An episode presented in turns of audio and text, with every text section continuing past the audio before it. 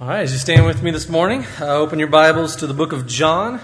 Uh, we're going to read in chapter 1, uh, verses 1 through 3, and also verse 14. If you're using a Pew Bible, you can find these on page 610. Pastor Bruce uh, starts a series this morning called Jesus, Behold the Glory. Again, we're in the book of John, first chapter, verses 1 through 3, and then also verse 14. In the beginning was the Word and the Word was with God, and the Word was God. He was in the beginning with God. All things were made through him, and without him nothing was made that was made. And the Word became flesh and dwelt among us, and we beheld his glory, the glory as of the only begotten of the Father, full of grace and truth. Let's pray. God, as we enter this, uh, uh, this uh, Christmas season, may we just remember that, Lord, uh, you are the reason uh, that we celebrate. And God, it's all about uh, um, seeing your glory as it is. Let me just thank you and praise you in Jesus' name. Amen. Well, how many are excited? It's the Christmas season. Well, not too many of you. All right, yeah, we have some over here. I appreciate that. I'm all, it's always good for at least a few teens that are happy for the Christmas season to be here. Well, as I said, I, I am. I love the Christmas season. I'm excited uh, that it's here, and I'm excited to be starting uh, this brand new series. It's going to be a four week series we're calling Jesus Behold His Glory as we begin the Advent season. Uh, how many have heard of the word Advent before? You're familiar with the concept of Advent. Advent, for those who maybe are not so familiar with the Advent season or the term Advent, Advent is a word that simply means coming. And in relation to Christmas, it's uh, really, Advent focuses on the coming of Jesus, his first coming when he was born. And uh, the Advent series, uh, season, I should say, is a series of four Sundays leading up to the celebration of Christmas, which means today is the first Sunday of Advent. And then, of course, it climaxes on Christmas Day itself. So you have four Sundays and then Christmas Day for Advent. Advent is supposed to be a time of of, of preparation in our hearts. It's supposed to be a time of, of consideration and even reflection in anticipation of the birth of Jesus Christ. But over time, here in our culture, Advent has changed to simply a time of celebration in anticipation of opening presents and eating and eating together with family and just kind of celebrating Christmas trees and Santa Claus and lights and you name it. And while there's nothing wrong with that per se, like I said, I love the Christmas season. Uh, I, I love the lights and the trees, and I always get excited when my wife drags out the tree and the, the kid, you know, they decorate our house, and we always go down the plaza and look at the light. How many of you guys go down the plaza and watch, look at the lights? Yeah, Randy was there Thanksgiving night. Who else went Thanksgiving night? Yeah, some of you did. Yeah, cool deal. And uh, I, mean, I love the holiday season, my, my favorite time of the year. But if we're not careful, we can easily, we can kind of get sucked in by the gravitational pull of our culture toward excess consumption and excess celebration. The, I mean, it wasn't too long ago the best shopping deals used to be just on Black Friday and Cyber Monday. But now, as you know, we have what is being called you know, Gray Thursday, where you can actually go shopping on Thanksgiving Day or evening. And you may have seen some of the news clips of that where you see people camping out. They're, they're jockeying for position when the doors open and they're pushing their way through the aisles with little regard for how they treat anyone, all in order to get their hands on that doorbuster deal at Walmart. Right? You, you saw pictures of that. The sales start earlier, it seems like. The pace gets faster nowadays. The commercials are louder. And before we know it, we are caught in the gravitational pull of the holiday season. And so, my hope for us this morning, and really throughout this series, is to kind of pull us back, if you will, to pull us back from this culture, cultural shift we're in and remind us what this Advent season is all about. In fact, one way we're doing that is we want to make available to you each and every Sunday in your bulletin is these Advent devotionals. And uh, you may want to pull this out right now and uh, just take a look at it. And maybe you've never participated in Advent devotionals or doing a, an Advent devotional with your family or with you personally, and you're wondering, well, what is it? What is it like? What do I do? Uh, this insert here, where it says, Behold his glory, kind of gives you a summary of what, how to celebrate Advent in a Christ centered way. Um, and so I would, I would challenge you as a family or as a person individually to, to take a look at this. Read through it, and on the, on the second half are even some questions that you can go through uh, for you personally, or you can lead your family in during Advent. Uh, one of the things my family does, and we've kind of made this a tradition uh, each year when we celebrate Advent, we actually have an Advent candle thing. It's a Nativity Advent, and there's four, five candles. You have four around it and one center candle, and and so before you know on Saturday nights or Sunday evening, uh, we'll just we'll sit around the table, and of course when you have kids, it's a big deal to light the candle. So, you know, that's a big deal. You turn out all the lights except the Christmas lights. And, uh, and, and we'll, we'll uh, read some scripture. We'll talk about what Advent means, what each candle means. And uh, now, my family, we're not really musically inclined, so we don't sing any songs. Uh, first time we tried that, my boys asked me not to do that again in leading them sing, singing. So we skip that now. And, uh, and so, you know, sometimes it lasts all of three minutes. Sometimes for our family, now that the boys are a little older, you know, they have a little more questions and it may last, you know, 10 minutes, 15 minutes. Sometimes we're all grumpy because we're tired that day. Uh, and sometimes we're all in great moods and it's a great thing. And let me tell you, you, you have it all and you experience it all because, well, we're all dysfunctional families at some level or form. And so don't let that stop you. Let me encourage you to take advantage of this. And so beginning today and each Sunday all the way up till Christmas, you'll find this in your uh, bullet, in your bulletin. And of course, it, it's all based on our sermon series through on the first book of John. I should say the first chapter of John. And that's what we're going to be doing in this series is looking at John chapter 1. And we're going to be discovering John's view of the advent of Jesus Christ. In fact, notice his purpose. The purpose of Advent, according to John, is to focus our attention on the glory of Jesus his whole purpose here is to focus our attention on the glory of Jesus as the Logos, as the light, the Lord, and the Lamb. And you may have noticed when Kirk read the scripture for us that John shines a little bit different light on the glory of Jesus than what Matthew, Mark, and Luke does.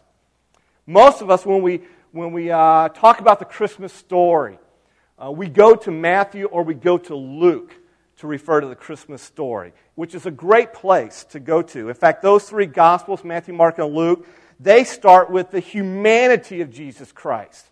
You may have noticed Matthew and Luke, they begin with the story of Jesus' birth, uh, kind of in Bethlehem. They have the nativity scene with all the traditional cast and characters the angels, the wise men, the shepherds, the stable, the star. Uh, you go to the book of Mark, and, and well, he's always in a hurry.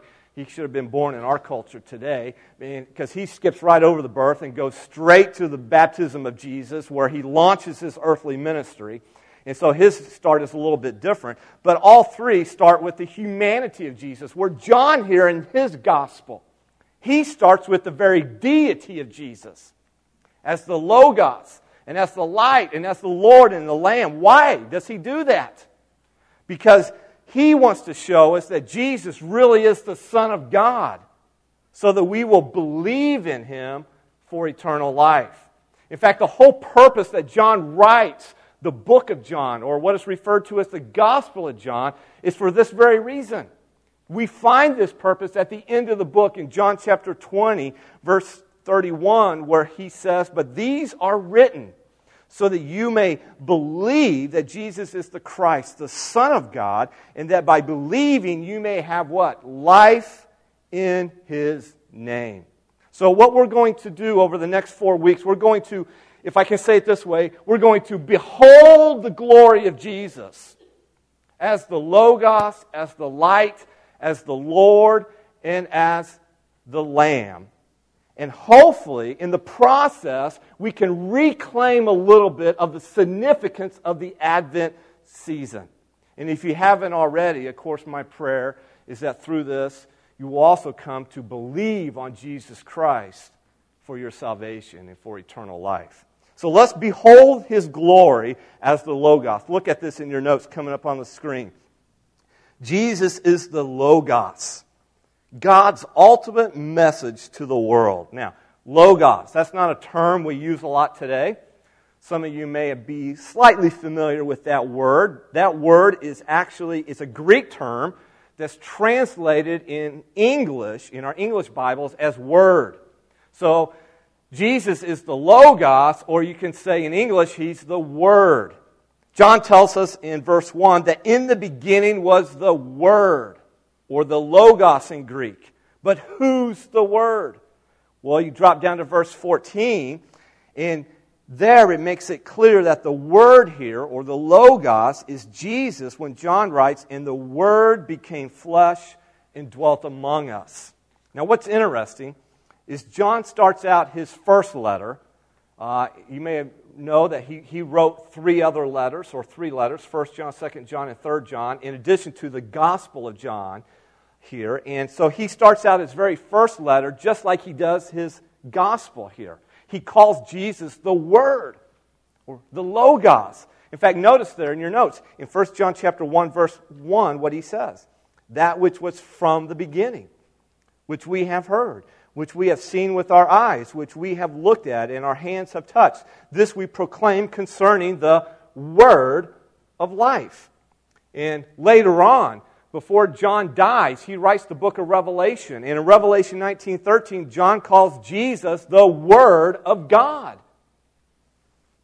My question is to John, why not just say in the beginning was Jesus or in the beginning was the son of God?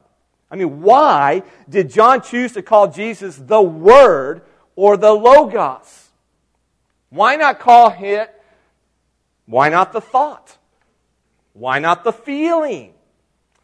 Well, without going into all the Old Testament background of this term logos, and even there's Greek philosophy associated with this word, and out, without taking you to all that, let me try to just explain it on a practical level here of why John calls Jesus the Word here or the Logos. For example, let's say I want to get to know Bill.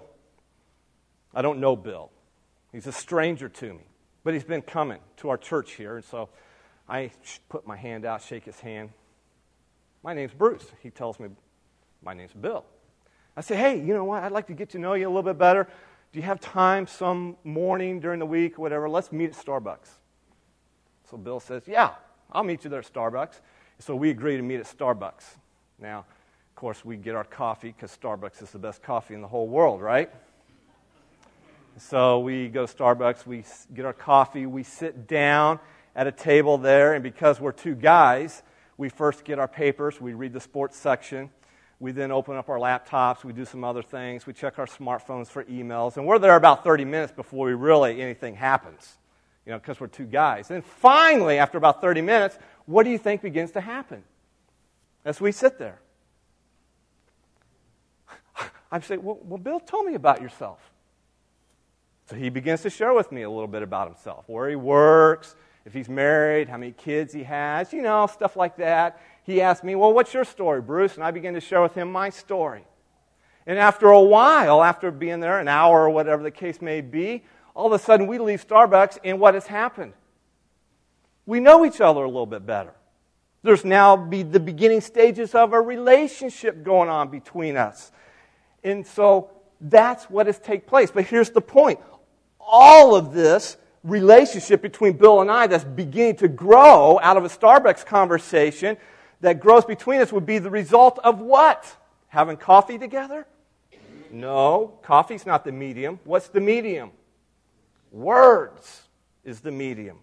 Words would be the thing that would make it happen. We would exchange some words between us, which are the currency of disclosure. And disclosure always leads to intimacy or to a greater relationship. So if I want to get to know you better, there would need to be some words exchanged between us. And if you want to get to know me better, I have to share some words about myself. Now, stand in awe of this. Just behold this amazing thought. God wants you to know him. God wants you to know him better. So, what does he do? He sent the Word. He sent us. He sent you the Word. God disclosed Himself in a huge way. Jesus is the Word that comes forth from God's mouth so that we can know Him. So every time you see Jesus called the Word, remember that's God talking to us. That's God revealing Himself to us. That's God wanting a personal relationship with us. Look what the Bible tells us in Hebrews chapter 1. Amazing verse here. Verses 1 and 2 in Hebrews chapter 1, it says, Long ago, at many times and in many ways, God spoke to our fathers by the prophets. But in these last days, He has spoken to us by His Son, the Word. That's what it means when John says Jesus is the Word or the Logos. Jesus is God expressing Himself to the world. Jesus is God's ultimate message to you and I. That's what it means when Jesus says, when John says Jesus is the Word. So, what does John want us to now know about the Logos? What does he want us to behold when it comes to Jesus' glory as the Logos? Well, Jesus wants us to behold. In this word behold, it's the idea of to, to gaze upon, to stand in awe of, to stand in reverence of. In fact, that's a, it's a great question to ask at Christmas time. What captures your wonder, your awe? What do you stand in awe of at Christmas time? Or any time of the year? What captures your attention? For so many of us, Christmas time, what we stand and gaze upon are the plaza lights or our own Christmas tree in our living room. And while all those things are fine, listen, what, what we ought to be standing in awe of and beholding is Jesus. Behold his glory. And so there are two things that John now wants us to behold in relation to Jesus, the Logos. First of all, number one, look at it. Jesus, the Logos, is revealed in eternity as God. He's revealed in eternity as God. This is the first thing John tells us in verses 1 through 3 that Jesus, who is the Logos, is revealed in eternity as God. Look what it says again. Let's read it one more time. It says, In the beginning was the what? Word. And the Word was with God, and the Word was God. He was in the beginning with God. All things were made through him and without him nothing was made that was made. So, immediately, what we have here in these three short little verses, they're compact, but they're packed full of information, packed full of truths that John wants us to grab hold of for our lives about this Logos, about Jesus here. So, notice the first truth that he sheds light on for us. It's about the existence of the Logos, and it's Jesus is eternal. Jesus is eternal. Do you remember where Matthew starts his gospel? If you go to the book of Matthew, Matthew starts his gospel with Jesus' genealogy. If you go to Matthew chapter 1, verse 1, it says the book of the genealogy of Jesus Christ, the son of David, the son of Abraham. And then it goes on to list all the sons of Abraham and it goes down. And it gives you the whole family tree of Jesus Christ. Um, that's where Matthew starts. Now, why would Matthew start with the genealogy of Jesus Christ? Because Matthew is wanting to emphasize the humanity of Jesus Christ. All right? That he was born of the Virgin Mary. And, he, and it comes through a lineage here that you can trace all the way back to the Old Testament of David and Abraham.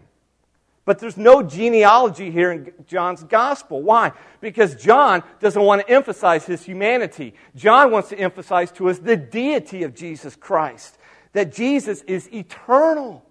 This is why he says in verse 1 In the beginning was God. John is pushing our understanding back as far as possible to the very beginning of history itself. In fact, does that phrase even sound familiar to you? In the beginning. whoa, uh, where have I heard that phrase before? In the beginning. It takes us all the way back to where?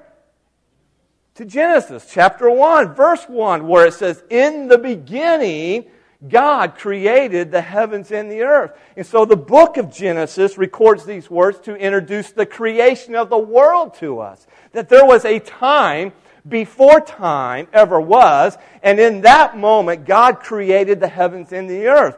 But John now uses the exact same phrase to indicate that a new creation is coming. There's a new in the beginning that is taking place that centers on Jesus, the Logos. This phrase, in the beginning was the Word. Now, it doesn't imply that the Word had a beginning or that Jesus had a beginning. Rather, it means that the Word has always existed. In other words, Jesus always was. You're like, was always what? Was always existing. Jesus was always existing. Now try to wrap your mind around that. Listen, I don't know about you, I can comprehend 10 years. I can comprehend 46 years because my birthday's Tuesday. Everybody can comprehend how old they are, right? I can even comprehend a 100 years. I can even slightly comprehend a thousand years. But how can you fathom eternity without time? Everything we perceive in this life that we live in has a beginning. But Jesus never had a beginning. And this is the one who enters our broken world to save us from our sins. Jesus, He is eternal. He always has been. He always will be. Before there was the world, there was the Word. Yes, Jesus had His birth in Bethlehem but not his beginning because he's eternal. He always was and he always will be. So the first truth we learn from John is that Jesus is eternal. The second truth is about the intimacy of the Logos. Jesus is in relationship. You can even write the word fellowship. He's in relationship or fellowship with, the, with God. Look what John says again in verse 1 that the Word was with God. And then you drop down to verse 2, and John basically repeats the same thought when he says, He was in the beginning with God. Now, notice the prepositions that John uses. It's not under God. He doesn't say the Word was under God. He doesn't say the Word was after God. It's not above God. It's not behind God, but it's what? It's with God. The Word was with God. This phrase is literally translated the Word was continually toward God. In other words, the Father and the Son were continually face to face. When, I, when we do weddings, or at least when I perform a wedding, I'm sure many of you have been to a wedding before, at least one wedding in your life. And normally, here in our church, when we do a wedding, the bride and the groom stand here, and to start off with, they're kind of facing me at an angle. But when they go to say their vows, you know what I always have them do? Face each other. It's a reflection of intimacy, it's a reflection of a relationship that's about to begin a covenant relationship in marriage. And God the Father and God the Son are in relationship with one another. They're in unity, intimacy with one another. In fact, this word with here, it means more than just they're nearby. It suggests oneness and intimacy, which means there has always been a unique relationship between the Father and the Son. You say, what's the big deal about this, Bruce? Well, the big deal is John is showing us that the, the Word here is not an impersonal idea or philosophy. Because immediately when we think of Word, if you're in college or high school, when I think of Word, is, oh gosh, a textbook. Oh, I got reading to do. Oh, the Word, more words. I'm sick of more words. And so in our culture, we're growing up illiterate, and, and you know, it's, don't get me going on all that, because, you know, but, you know, we think of word in an impersonal way. But John is trying to show us here that the Word is not impersonal, it's not a philosophical idea, but rather the Word is the very second person of the Trinity. Again, our minds stagger as we try to comprehend the Trinity. But the Bible is clear that God is one God who exists in three distinct persons, and each person is fully God, and yet he is not three gods, but one God. And for those of you who are wondering, what's the Trinity? Maybe that's a new term for you. The Trinity is God the Father, God the Son, and God the Holy Spirit. Now, don't be surprised that the Trinity is such a mystery to you. But don't throw it away either. Listen to me. If Jesus Christ is not God, he could not accomplish your salvation. And if you throw away the deity of Jesus Christ, if you throw away the Trinity, you throw away your own soul with it and all your joy in the age to come. So, of all of this, it brings us to the third truth John declares about Jesus, the Logos. And that is the identity of the Logos. Jesus is God. Now, that's a powerful statement right there. John declares at the end of verse 1 and the Word was what? God. And who's the Word? Who's the Logos? Jesus. So John is telling us that Jesus is God. This is one of the simplest and weightiest statements in all the Bible about the very identity of Jesus Christ. As one Bible scholar writes, nothing higher could be said here. All that may be said about God may fitly be said about the Word. John is not merely saying that there is something divine about Jesus, he is affirming that he is God, and he's doing so emphatically. The meaning is that the Word was God in essence and character. Jesus was and is God in every way, though as God the Son, Jesus is separate person from God the Father. Again, wrap your mind around that. You can't. That's why you stand and behold it. Behold the glory of it. And let this be known at the same time, loud and clear, that here in our church at Glenwood, we worship Jesus Christ as God. Listen, we fall down with Thomas. You've heard of doubting Thomas, one of the disciples. We fall down with him before Jesus in John chapter 20, verse 28, and we confess with John in wonder and in joy and in amazement my Lord and my God. When we hear the Jewish leaders say to Jesus in John chapter 10, verse 33, it is not for a good work that we are going to stone you, speaking about Jesus, but for blasphemy, because you, being a man, make yourself God. And when we hear those words by the Pharisees, we cry out to them, No! We cry out, no, this is not blasphemy. This is who Jesus is our Savior, our Lord, and our God. Do you see what this means? It means if you want to know God, then get to know Jesus. Do you want to know God? Then meet God as we meet Jesus in this series as the Logos, the light, the Lord, and the Lamb. The bottom line here is John wants us to know up front in his gospel that Jesus was and is fully God. And the fourth truth John wants us to know about is the work of the Logos.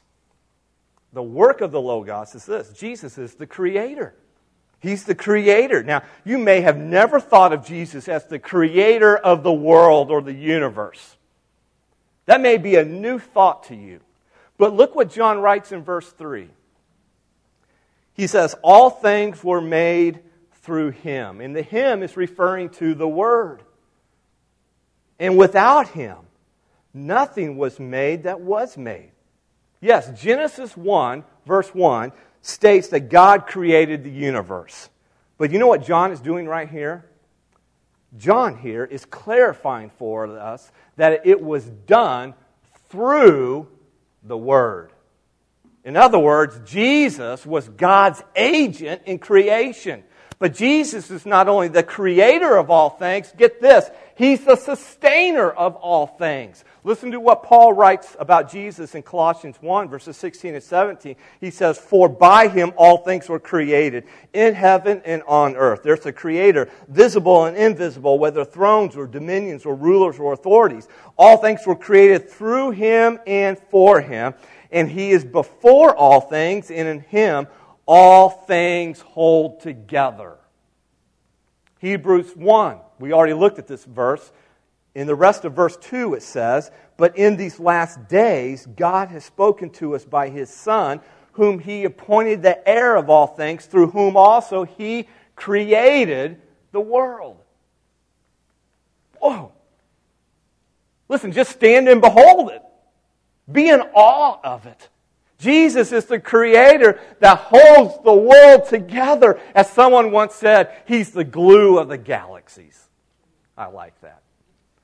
Do you realize just how great Jesus is? There's not one thing that exists that he didn't create and he doesn't sustain. So, what does all this mean for us? It means we can trust such a God with everything about us. Because Jesus is the creator, he knows just what his creation, his people like you and me, he knows what we need. It is said of Charles Steinmetz, and Charles Steinmetz was a, uh, he's the mechanical genius and friend of Henry Ford. And it's said of him that he could build a motor in his mind. And if it broke down, he could fix it in his mind. In other words, the guy's brilliant. So when he designed it, that is the motor, and actually built it, it ran with precision. One day, the assembly line in the Ford plant broke down, and none of Mr. Ford's men, his employees, could fix it. So they called in Steinmetz, and he tinkered for a few minutes, threw the switch, and it started running again. A few days later, Henry Ford received a bill from Steinmetz for $10,000.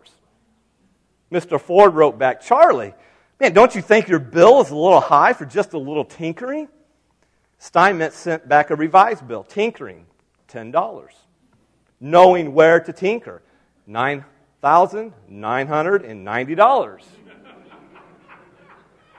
Listen, in the same way, only Jesus knows our needs. Only Jesus knows where the tinkering should be done in our lives to keep us in perfect running order. And He knows it's in our hearts. We need a new heart. We need a new creation. You think we would receive Him then with open hearts, wouldn't you? But as we will see next Sunday, John tells us that Jesus was rejected by his own people when he was born. And you're like, man, why would his people reject him? His own people rejecting him. Why would they do that? Folks, listen. It's the same reason we reject Him. Because our sin is so bad, it causes us to reject the very one who created us and who came to save us. This is why we need God Himself to intervene into our hearts and our lives and open up our eyes to our very need of Jesus Christ as the Logos, the light, the Lord, and the Lamb. So let's stop and ask a question here before we proceed. That question is this if, if you profess to be a Christ follower here this morning, is this the Jesus you believe in for your salvation? The Jesus John is describing for us. Listen, if you don't believe in the Logos, the one who was in the beginning, the one who was with God, the one who was and still is God, the one who is our creator, then you don't know Jesus as revealed in the very Word of God. The fact is, many people today who say they believe in Jesus believe in a very different Jesus than what God's Word reveals. Listen, Muslims, Jehovah Witnesses, they believe in, quote, Jesus, but not Jesus the Logos. When the Mormon Tabernacle Choir sings, Oh, come, let us adore him, they're not singing about this Jesus. The only Jesus that can save us from our sins is the true Jesus. And the true Jesus, John says, is the Logos, the Word, the one who is eternal, the one who is the second person of the Trinity, the one who is God, and the one who is our Creator. And so this is the Jesus John wants us to know about. This Jesus is the Logos who is revealed to us in eternity. But then John tells us something that just is so mind boggling. At the same time, it is so wonderful that you just stand back and you behold it. Notice point number two here. Jesus, the Logos, is not only revealed in, in eternity, he is now revealed to us in history as God in human flesh. Look at verse 14. This is one of those mind boggling verses in the Bible. And it says, And the Word became what? Flesh. And he didn't just become flesh. Notice the next phrase, and dwelt among us. And we'll look at this verse more in detail in the weeks to come. But that little phrase has the idea of he pitched his tent with us and lived among us. And we beheld his glory the glorious of the only begotten of the Father, full of grace and truth. What's happening here in this verse? Well, what's happening is that in this verse is what Bible scholars call the incarnation of Jesus Christ. Even though John emphasizes the deity of Jesus, he makes it crystal clear that the Son of God, the Word, became, came in the flesh. Here's one way to think about the incarnation of the Logos. It's in your notes coming up on the screen. You can think of it this way deity invaded history when Jesus was born and dwelt among us. And perhaps you're wondering, how did that happen? Deity invading history? How in the world was the Word made flesh? And the answer is by the miracle of the virgin birth, by the Holy Spirit. And if you're asking this question this morning, right now, how is all this possible, Bruce? How can that be? Listen, you know what? You're in great company. Do you realize Mary herself asked this very question? How is this possible? And here's how the angel explained it to Mary in Luke chapter 1, verse 35, the Holy Spirit will come upon you, and the power of the Most High will overshadow you. And for that reason, the Holy Child shall be called the Son of God. The Word, listen to me, was not an abstract concept, but a real person who could be seen, he could be touched, he could be heard. In other words, you can think of it this way Jesus was God with skin on. John makes this clear again in John chapter 1, or I should say in 1 John chapter 1 verse 1 when he writes that which was from the beginning which we have heard which we have seen with our eyes which we have looked at and our hands have touched this we proclaim concerning the word of life. A couple of months before Christmas the wife of a mail carrier was killed in a car accident. And as you can imagine, the husband was just overcome with tremendous grief and was trying to work through his sorrow of the loss of his wife. And so, one way for him to do that was to just work a lot of hours. And so, he was staying late at his post office job, sorting through the mountain of mail that always comes through at Christmas time. His job that day was to go through the mail that had been lost and to find out where it should be resorted to. And so he came across a letter that was addressed to Santa Claus. And then he noticed that the return address was his, it was his own address. He's like, well, yeah, this puzzle, what, what's going on with that? And so he opened the letter. And looking down at the bottom of the page, he saw that it was his daughter's signature. And so he read what she wrote Dear Santa, my mommy died two months ago. And since then, my daddy has been crying himself to sleep every night. He says only eternity will heal him. Would you please send a little bit of eternity to my dad this Christmas? Well, God not only sent us a little bit of eternity, folks, what God did is He sent us the very heart of heaven when His Son Jesus became flesh and dwelt among us in history. Jesus came and he identified with us, with our hurts and our pain, our sorrows, our grief, and our joy as well. But even greater than identifying with us, Jesus came and he died for us as the Lamb. As we will see later on, when John the Baptist sees Jesus for the very first time, he's, he's overcome and he cries out in John chapter 1, verse 29 Behold, the Lamb of God who takes away the sin of the world. Charles Swindoll writes John's gospel starts out in heaven with a glimpse of the Creator before he became Christ the man, but it doesn't stay there. It brings heaven to earth. Because only in Christ's coming could we be forgiven for our sins and brought near to Almighty God. So, what do we learn now? What do we make of everything we have seen in John's gospel here about Jesus, the Logos? Well, we learn two things.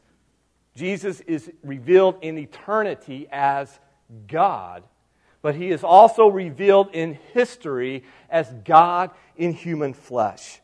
Do you know what all this is meant to do in our lives? You know what John's trying to accomplish here? Listen, John's introduction about Jesus is not meant to bring comprehension and understanding necessarily about Jesus. For who can really wrap their minds around the greatness of God? Who can really wrap their minds around the fact that God is eternal, Jesus is eternal, and that Jesus is God, and He's the second person of the Trinity, and He's the Creator? I mean, who can really fathom all that fully? You just kind of stand in awe of it, don't you? And so John's goal here is not to bring full comprehension to your life at this moment about Jesus. Rather, it's meant to bring wonder. It's meant to bring reverence. It's meant for you to simply stand in awe and behold the glory of Jesus as the Logos. And let it penetrate your heart let it pull you in. Let it draw you to the heart of God so that you see Him in relation to yourself. And so you begin to see, whoa, I am in need. I am in need of a great Savior because of my great sin. So, how should we respond to Jesus, the Logos? Let me offer up two suggestions here. Number one is to receive the Logos by believing, by believing on Jesus for eternal life. And so, if I may, let me ask you some questions for you to ponder, for you to think hard about. Do you know this Jesus as your Savior and Lord?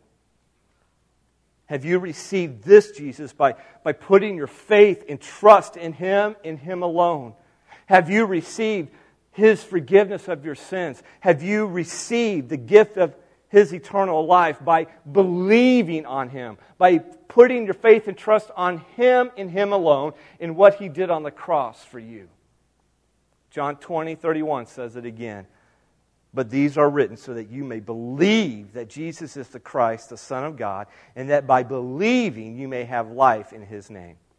The second way we should respond Number two is to proclaim the Logos by sharing the good news of Christmas. Look what it says again in 1 John chapter 1. These verses are in your notes. Look what it says. It says, That which was from the beginning, which we have heard, which we have seen with our eyes, which we have looked at and our hands have touched, this we what? John is saying, listen, we proclaim concerning the word of life. The life appeared to us. We have seen it and testified to it, and we proclaim to you the eternal life, which was with the Father and has appeared to us. And then notice the third time what he says we proclaim to you what we have seen and heard. Why? So that you so that you also may have fellowship with us, and our fellowship as believers is with who? It's with the Father and with His Son, Jesus Christ. John is telling us that he is the Word. Jesus is the Word. So, who now can I share the Word with this Christmas? That's what we need to be asking ourselves. Who can I share the Word with? Who needs to hear about the good news of Jesus Christ? Well, take a look at this video that's getting ready to be played. Well, that's certainly one way in which we can proclaim the Word, the Logos, and to do it by sharing the good news of Jesus Christ. And so, as you saw in the video, what we want to encourage you to do and make available to you are these Christmas bags, and to take a handful of these and to distribute to your friends and your neighbors, uh, even your coworkers. Uh, obviously, they're shown in the video uh, to distribute them to your neighbors in your own neighborhood. And uh, what is included in this bag are, are four items. Uh, and each bag is already pre-assembled there in the back of the auditorium. But what we have here is a, uh, it's a New Testament Bible. And so it's actually the Word in which we can give to them. You also have a, a, a track here uh, that's about the gospel of Jesus Christ that they can read. And then there's an invitation, uh, a church invitation with, in, back, with information about our church on the back side of the card, uh, such as our uh, address, a map, and our, our website, too. And then there's a, an optional personal invitation uh, like this that uh, you, you can utilize or you don't have to utilize. If you choose to, there's, a, there's places in the invitation which you can hand write out and fill in, and such as the event that you want to personally invite them to. And the event could be something like uh, maybe your, your grow group is hosting a Christmas party. You can invite them to that. Or you can invite them to our worship service on, uh, you know, our Christmas Sundays, December um, the 6th, 16th. Uh, we'll have our kids program that Sunday. You may invite them to uh, to our worship service on Sunday, December 23rd as well. So there's two Christmas services kind of for our church you'd invite them for, or even this next Sunday, December the 9th. And um, it, it's totally up to you. It's optional, but I would encourage you to at least, uh, you know, take a handful of these, and uh, whatever you take, uh, you know, ha- utilize. Hand, put them, you know, hand them. And uh, just don't put them on the knob or the, the door of your neighbor. Go ahead and knock on their door I know it's a little frightening, but hopefully you know your neighbors and they know you. And uh, knock on their door. You don't have to go inside. It doesn't have to be a long process. You just, hey, we got, I have a gift for you. I'd like for you to consider, um, you know, what's inside. If you have any questions, I'm here for you. It could be as simple as that. You may extend that to whatever the situation encounters. And of course, if they're not home, you can certainly just leave it on the door. That's why the, the handle is here on top of the bag. And, um, but you can give them to your co neighbors or other people you know. It doesn't have to be your, your neighbors. I would ask that you limit uh, here today uh, 10 bags uh, per person or per family. That way we have opportunity to give everybody. In our goal, we have 300 of these Christmas bags. And wouldn't it be awesome to share the good news, share the word with 300 homes across the Northland here? Amen. That's right. What a cool thing that would be. And at the same time, hopefully we're praying and asking God, God, open up their heart to the Word. The written Word, but also the Spirit, that God would work through the Spirit, and they would see their need for the Logos, Jesus the Son, as well, here at Christmas time. And so this is a great way for our church to just proclaim the Word by doing this. All right, let's pray. And as we come and we prepare for our response time this morning, let me encourage you to think through have you received the Logos by believing on Jesus for eternal life? And if you're already a believer here this morning, will you consider picking up a handful of these bags, five or six or ten or whatever the case may be, and, and, uh, and distributing them to your neighbors, your coworkers, friends, um, even utilizing the Advent um, devotions in your bulletin as well. Dear Heavenly Father, Lord, we, we've just scratched the surface here this morning, and we barely penetrated a hole small enough to peer through at the astonishing glory of the one who is God and who is with God and who invaded history to die for our sins and save us. And so, Lord, we ask that you would give us the faith to believe on you for our salvation. We adore you and we behold your glory. And may we not keep this good news to ourselves, but share it with those who don't know you as their Savior and their Lord. Praise team's going to sing just one chorus here, one song. And may you respond as the Lord sees fit in your life.